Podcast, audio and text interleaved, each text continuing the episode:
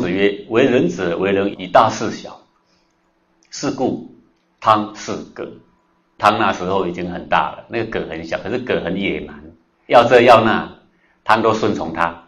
到真正不得已，葛葛金汤送人去帮他种稻子，稻子给他们吃，送妇人小孩拿东西去敬仰他们。可是这个葛金他以为他汤怕他嘞，汤很大，葛很小，搞清楚？他以为他怕他嘞，然后呢，夺了他的食物，杀了小孩。那时候康才开始啊，才开始平定天下的志业。汤氏葛，文王是坤仪，文王那时候三分天下有两分，还是侍奉这个蛮夷，什么都顺他，真的不行，才开始革命。为智者，为人以小事大，故太王是勋欲勾践事无。有智慧的人呐，有仁德的人，是我再怎么大，我顺从你没有关系。我再怎么有好的意见，你提出的意见，嗯，让你就用你的意见吧，做做看。如果差不多的话，这是仁者的作为，而智者则不同，可以以小事大。我的国家很小，他很大，然后他又很蛮横，那我硬要追求我自己的自主，那就很难了。那大军压境的时候，不是你一个想追求自主的国君就可以抵挡，对不对？你必须率全国的子民去抵挡，而那死伤无数，那只是为了你一个头脑的不清楚。对，有很多理念很好，你的理念是说我要有自主权，这很好。各位，这种理念到哪里都说得通，这很好。但是要不要稍微去想一下敌我的情势那个力量的悬殊？呃，个人都应该有个人的力量。可是当你拿鸡蛋砸石头的时候，是谁会破？那是鸡蛋会破吗？那你必须去权衡这个力量。当我是石头，他还是石头，互相砸，那也许不知道谁赢。我是铁的时候砸石头，那石头可能会输我，对不对？这种就是一个智慧，而不是只是一个理想。所以这个太王是荀彧，太王就是文王的父亲，他很小，荀彧很大，那就只好凡事顺从他。那我做你的臣可以吧？做你一个小小县的县长，这样可以吧？好，因为你做一个王的人啊，你的目的是要养百姓，还是为了要争地盘？哎，这得想想，对吧？各位，你一个从政者，你是希望坐上那个位置当败王，还是希望为百姓谋福利？你得想想啊。做一个国家的国君，到底是要巩固我的地盘呢，还是说因为我当他们的国君，所以他们可以得到更多的富有？你得想想。所以，如果你的目的只是真的是为百姓，真的是为了治民，那这个权衡之下，怎么样才能够让百姓得到更安然？你得想想，那就是治的所在。勾践事无也是一样啊。子张问名，名其实就是子名利的名。子曰：“尽论之政，夫受之术，不行焉，可谓名于义呀。”尽论之政，政就是挑唆是非的谗言。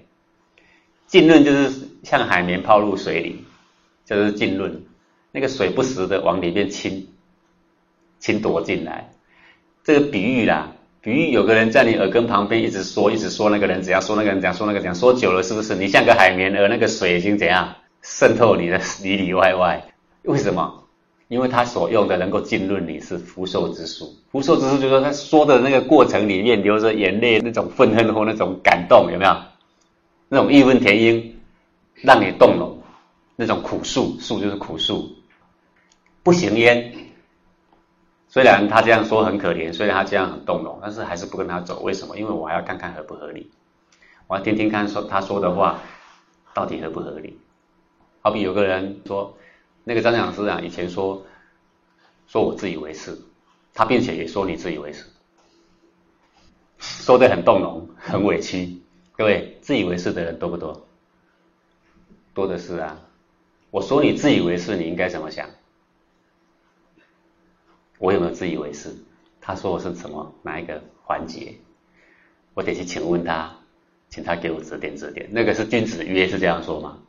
小人约会怎么说？他说我自以为是，他凭什么说我自以为是？他自己有没有自以为是？对吧？会，他可以这样说，那是小人约嘛。然后呢，他又说，他也说你自以为是。请问各位，这句心思是什么？这就是进论之证，这就是。我的妾身，你也是这样，福寿之术，我跟你证明有没有？你叫福寿之术，不行焉？为什么能够不行？因为有名，对呀。君子如果听到人家说你自以为是应该怎么样？是不是应该赶快去请益？哎啊，不过天下这样的人有多少？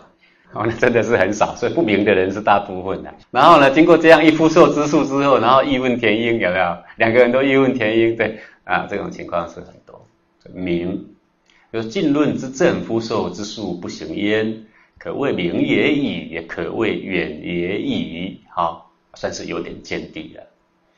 那这种进论之正，夫受之术是到哪里都看得到，所以要做一个名人啊，入于是非可以进得去。然后还能明辨是非，还能不随那个挑被挑起的情绪起舞，那个就是智的当下，能够常常在自己的内心说：君子碰到这情况怎么办？君子怎么约？有吗？那就是明，就是智的时候。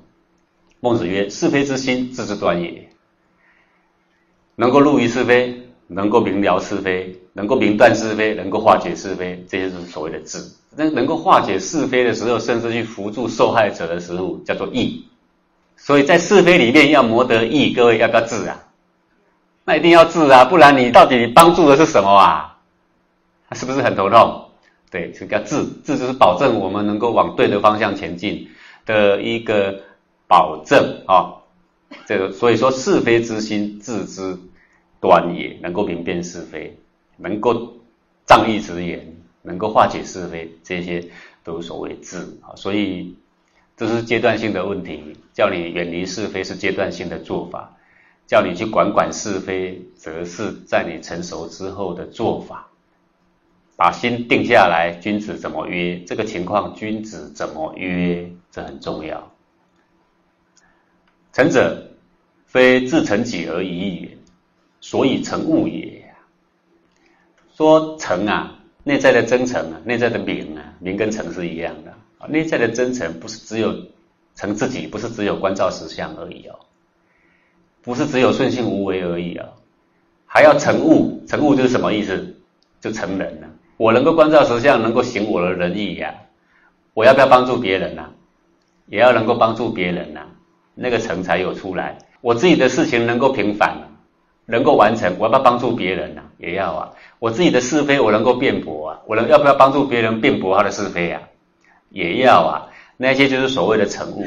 所以成己是人的表现，成物则是智的表现。那为什么？因为在成物的时候，你要入于是非啊，你要听是非啊，你要去决断，你要去权变，而且你还去行义啊。所以呢，这才是智的表现。好，所以修行啊，不能只管自己，修行一定要。兼具你旁边的人，要能够兼善天下。好的事物不能只有自己揽，我们还要想到别人，也要能够让他分享到好处。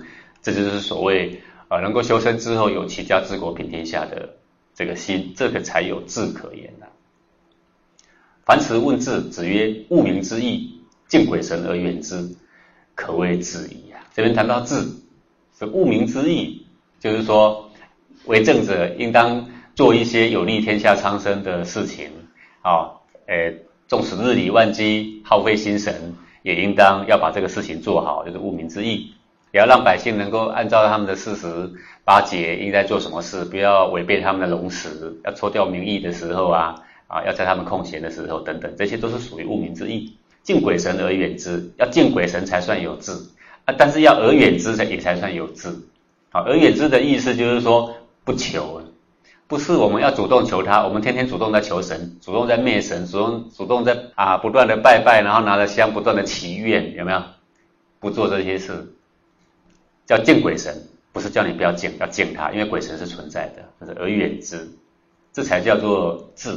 因为能够敬鬼神又能够远之，就表示知道有性理的存在，表示我们知道我们死后还有个法身的存在，但我们又知道说要成就这个法身，求自己而不是求别人。这可谓智矣，这是给我们修行人来说不上玄好奇的。子曰：“智者要水，仁者要山。”为什么智者要水呢？因为智者，所谓智者就是人之全变的，能变通的。那个水啊，最最能变，对不对？最善于变通，随方救援。所以智者要水，倒不一定治水整天跑水边的哈。智哈要懂得推他的象，好不要着相。仁者要山，倒也不是仁者喜欢爬山。仁者不能玩水吗？也可以。智与人的分界不在于山跟水。为什么要山？山是比喻厚重、踏实、土德。这个仁者是人不一定能够治，治是有了人之后，在动态中还能够持着那个人，那我们就可以说他是智。让各位了解意思嘛？所以治也是要依于人，但人未必治。刚毅木讷哈，可以尽人，但未必治。治要什么呢？要水，善于变通，随方救援，洗涤万物，牺牲自己去洗涤万物，自己还可以净化自己，有没有？就是上善若水。因为什么？因为他智，智者动，人在动中不失于己；仁者静，在静中不失于己。哦，所以智是在以人为基础上，在更跨越、更超越，再往上提升一级。所以我们希望我们修行训练的人，当然初步是以训练仁者为第一要务，但接下来我们是希望每一个人都能独当一面，都能办事，对不对？都能够为天下苍生而尽上一己之力。因为有你的存在，这个附近的所有的人都能够化解他们的恩恩怨怨，能够更平和，就是所谓的智水。智者能动，好，仁者呢？仁者静可以动了，则失己。子曰：智者不惑，智者是明辨是非的，智者是不随境遇或七情而起舞的，智者是不会随着进论之政、肤受之术而迷失他的方向的，则智者不惑。子曰。可语言而不语言，诗人可以跟他说些更深的道理，而我却把更深的道理藏着，这叫什么？诗人，这叫垄断，这叫独占。不可语言而与之言，失言。这个深的道理给初学一听，一听就颠倒，一听就死了，中毒身亡，对吧？应不应该给他？不行。这个时候讲就是失言。所以说教材要不要分级？要分级，那平常我们讲话也是一样，讲到三十三天外的事情不是没有，讲给那个去过的人听，其实讲讲不讲已经没多大意义，对不对？讲给那个没去过的天天讲，那个叫做什么？失言，不可语言而语之言，那个叫做失言。该讲的时候点一下，啊，说智者啊，不失人意，不失言，他会看他的才气。来讲他该说的话，什么场面该说什么样的话，所以智者啊，不失人亦不失言。也因此说，一代的名师当场讲课的时候，各位可以讲什么道理？你想想看，他每开一堂课，他总是希望所有的学生都到，对不对？当学生都到的时候，里面有很高层的，有很不层的，对不对？各位，他当着讲台讲，能够讲什么话？都是大家可以听的话，那私下叫来讲的那个是什么话？那个是分阶级的话，这样要了解哦。所以你可你所看得到教材通常是一般性的。我们现在在经典上，儒家的经典也好，道家经典也好，你甚至到佛家的经典也好，各位你现在所看得到的经典到底是有多深呢？其实那都是一般性可以告诉大家的话，这样各位了解啊。所以真正深的东西呀。在性理心法内，还有一些没有办法让一般人能够了解的事物存在。智者是这样，他能够懂全变，他能够识时务，能够知进退。子曰：“礼人为美，则不处人焉得志？”智的另外一个层面，你要懂得为自己设个栅栏，为自己设个戒律，来保护自己。你住在一个里，这个里最好是有人风的里，有几个闲人出现的里，有没有？那住在这里是不是很好？这样才美啊，这样才好啊，才善啊。则不处人，你住一个地方，你明明会受他的熏染，可是你却不去考虑他的民风好不好？这样焉得志？当然，你说啊，那孔夫子写这个是写的很有道理，但我怎么可能为了这事而搬家？而且我搬到哪里都有坏人，对不对？这个经典是做类比，这个理啊，指的是范围。就是你所学习的范围，你所交的朋友这些呀，都算是底。你所接触的法，这些呢也算是底。你所吃的食物啊，你所吸的空气啊，有没有？这些都算是底。以人为美，要都能够所接触的、所吃所喝的、所交的、所住的，都能够长养我的内在的心性，这个人算不算有智啊？这样就算有智啊。那个智不一定要知道三十三天外的事啊。孟子曰：“夫人，天之尊爵也，人之安宅也。莫之欲而不仁，是不智也。”说人这个东西，每个人都与生俱来所固有，没有人抵挡你，你却不去做，不是很不智吗？本来就可以生生不息，也没有人告诉你不要生生不息，你偏偏决断你的生生不息的路，不是很不智吗？只是告诉我们说，懂得守着你的人，懂得守着你那个清正的道路，这就是最大最大的一个智慧。孟子曰：“为高必因丘陵，为下必因川泽。”想要做一个高的东西，怎么样做才会高？在丘陵上搭不是更高吗？各位对不对？你要想要做一个什么无线电发射塔，你从山谷里做的再怎么高，结果还是很低呀，对不对？你就找到山上去做，只要做三尺高就很高了，不是吗？对，为高必因丘陵，为下呢必因川泽。想挖个井，你到中岭山山顶去挖挖看，好，挖了六百米还没出水，对吧？你要从哪里挖？找山谷下挖，可能挖三米。哎，冒水了，这样是不是比较快？为政不因先王之道，可谓治乎？想要为政而不了解先王的架构、先王的道理，先王怎么样治民，可以算是治吗？这个话是在说什么？当然，他不一定是说给为政的人听。譬如说，想要修一个道德学问，去亲近圣贤的经典，那就是为高音，然后在丘陵上做，对吧？最有智慧的人说的话已经这么高了。你想要更高，各位，你要从哪里才能够更高？你要踏上他们的肩膀，你就可以看到很高很远，对不对？你想要学习一个什么法，你不懂得去请益大人，请益有学问的人，请益有德性的人，你却在那一边君子群居终日，言不及义，各位算不算聪明？你修道专教一些哎群居终日言不及义的，你算聪明吗？不算聪明。就讲说请益于人啊，我以前在教这个心理心法，我常常会听到这种话。他行，我自己也可以呀，对吧？各位，你们学了很多年了，你想想看，自己也可以的有几个？很少。不过，我相信他自己一定可以呀。不过，这个话心中必有一物，各位，你相不相信？对吧？他是可以，因为我可以，他一定就可以呀。但他为什么要绕这么长的路？因为他胸中有一物，正在里面作祟。